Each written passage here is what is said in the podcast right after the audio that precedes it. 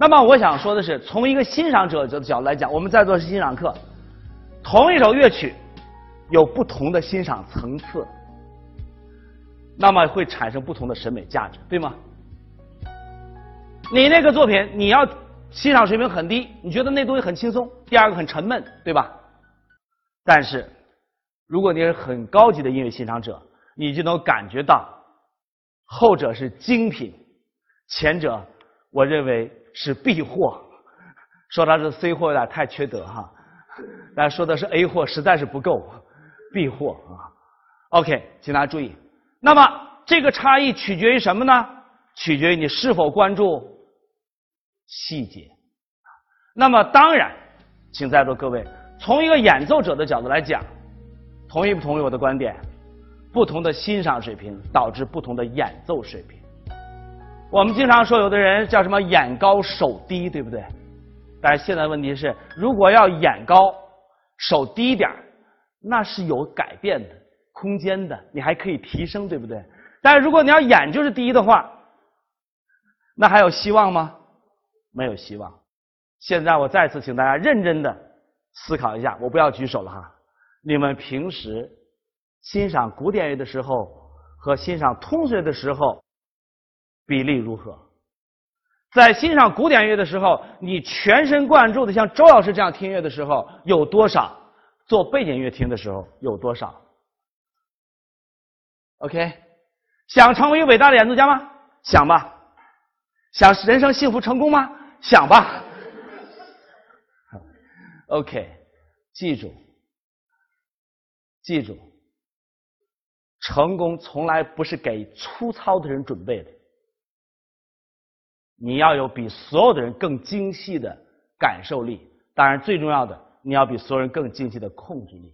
但是我想说的是，我们中央音乐学院的所有的学生在驾驭这些音符层面上没有任何问题。同意吧？谁说这曲我弹不下来？不可能。但是你们知道缺的什么？缺的是大家对音乐像宗教一样的读敬感。所以周老师是把音乐当做宗教的。所以你们知道吗，在周老师面前不可以亵渎音乐，知道吗？周老师会表示我的愤怒。上次有一个乐团，职业乐团到中央县大礼堂来演出。你们知道吗？中央县这个院子里从来就没有出现过这么差的乐队，知道吗？当时乐队在演奏一半的时候，我坐在前排，我站起来要走我爱人拉住了我，说：“你不要这样做，这样太不礼貌啊，你会给人感觉影响不好。”我说：“他可以这样亵渎音乐，我当然就可以表示我的愤怒。”所以我毅然决然的在曲子演的正中间的时候，站起来就走。你知道吗？我受不了，不是别的东西，我受不了他那种怠慢感。当然，事隔一个星期，同样的在这个礼堂里面，还有一个音乐会是小朋友大提琴音乐会，音都不准。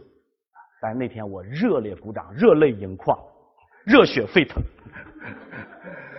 为什么呢？虽然他们技术水平不行，但是他们对音乐。是尊敬的，是热爱的，是有宗教的读敬感的。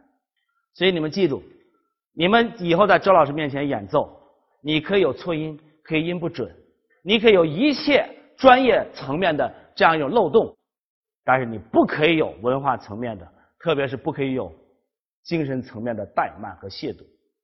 这就是我对大家底线的要求。当然，反过来讲，如果你们能够做到这一点，我想你们会在当前现有的技术水平下。提升一个大大的层次，这个层次不是技术，而是你的口味、你的品味、你的艺术的规格。现在我想请在座比较两个版本，这两个版本呢是我最这个其中有一个是我的偶像啊。好了，我们先来听第一个版本，五分钟。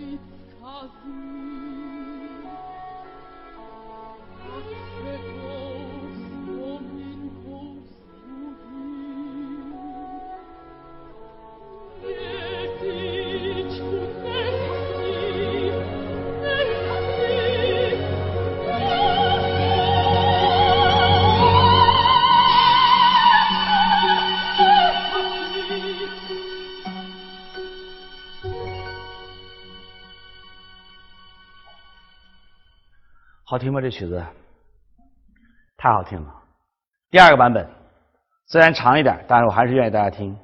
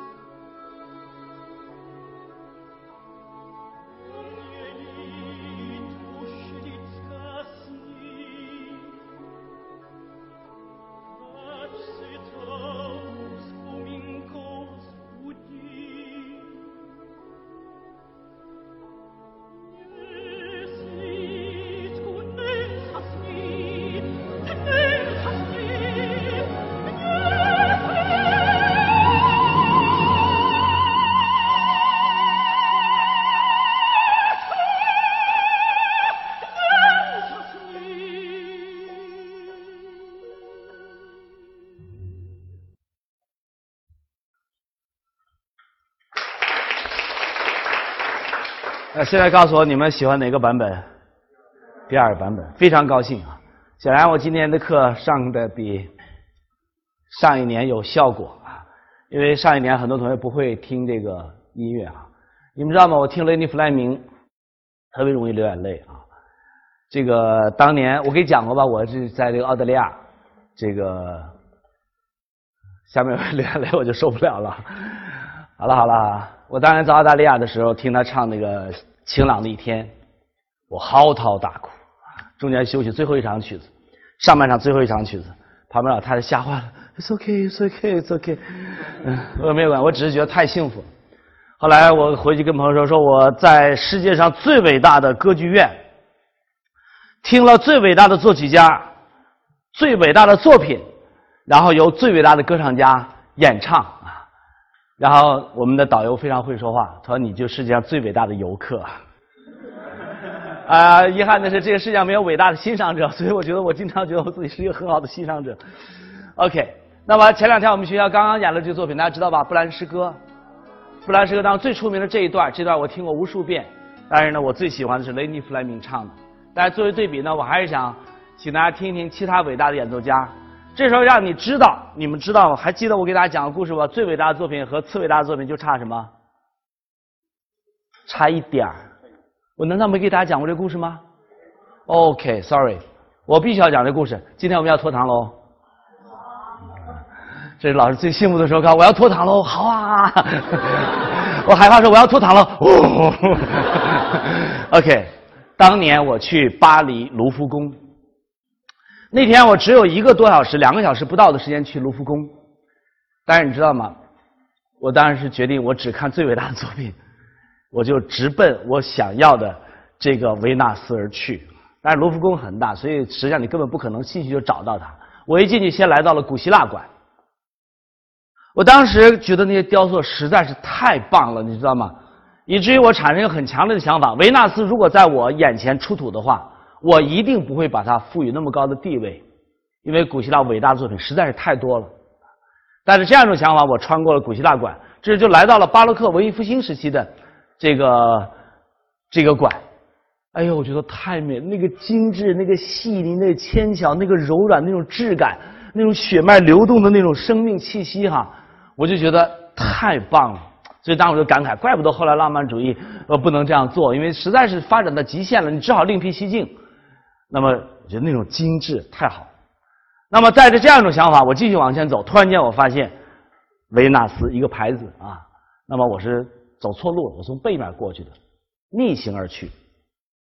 那么这时候我就咔走走到那个听的时候，请大家注意哈，我刚一进厅，就看到维纳斯立在那里，背对着我，我一下就换慢了角度啊。当然，我想这里面有心理学的原因，但也有不排除作曲的作品的原因哈。我就觉得我一种热血开始往上涌了，我就放慢了脚步，我先看到维纳斯斑驳的后背。有的石头已经剥落了，但是我当时感觉那种气韵生动，那种大气雄浑，在那么气势雄浑的那种躯干当中，你能看到非常精微的血脉在流动那种感觉。我非常非常缓慢的转过来，转过来，然后看到正面，控制不了，太伟大。那么在这时候，我就仔细细的感受到它那种雄浑和生动啊。力量和血肉那种关系的时候，我就突然间产生一个想法。我说我不看别的东西了，我要回头重看我看过的巴洛克时期的雕塑、文艺复兴时期还有古希腊雕塑。我就迅速的往回走。我先回到了这个文艺复兴时期。这时候，所有的那个精细纤巧，给我感觉有一点点匠气，缺少那种气势磅礴、大气雄浑的东西。那么，我当时就觉得不够震撼。虽然足够精致，但是你没有那种力量、震撼感。带着这种感觉，我回到了古希腊馆，突然间发现所有的雕雕塑在我面前全僵硬了起来。我才头一次发现，古希腊的那么多出土雕塑，其实大多数的雕塑都是挺僵硬的，不那么流畅，不那么自然。这时候，我突然间想到了。这样一个我经常愿意说的话：最伟大的作品和不那么伟大的作品之间就差一点，就这一点，就是你无法超越、无法企及的。所以你们知道了吗？你们的演奏和那大师间就差一点，这个点我们今天已经非常熟悉这个词了，两个字叫什么？细节。OK，带着这样一种感受，我们来听一下这个《布兰之歌》诗歌当中的这个最著名的咏叹调啊。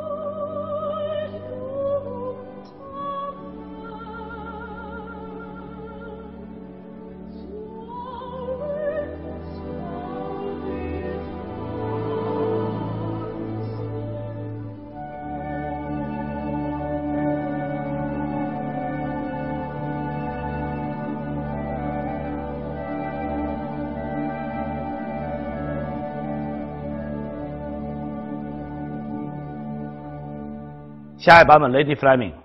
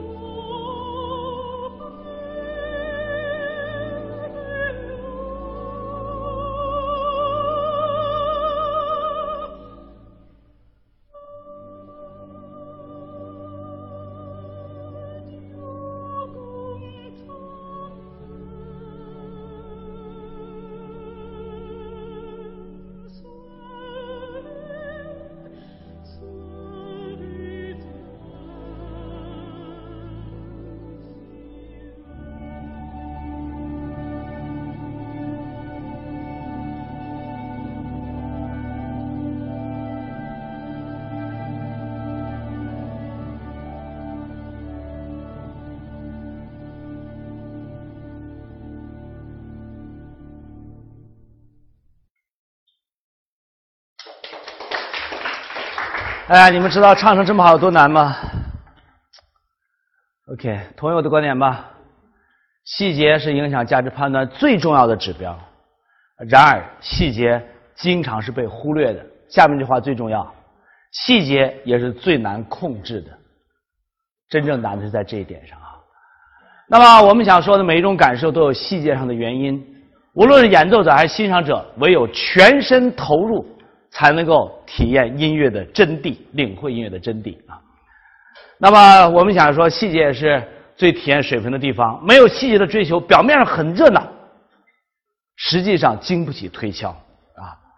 那么在座缺的什么呢？我们不缺技术，不缺力量，不缺速度，不缺精准，缺的什么呢？缺是对每一个音符宗教般的读经。大家有没有感觉刚才雷尼弗莱明那首歌，多么简单的几个音？音域很窄，但是太难太难。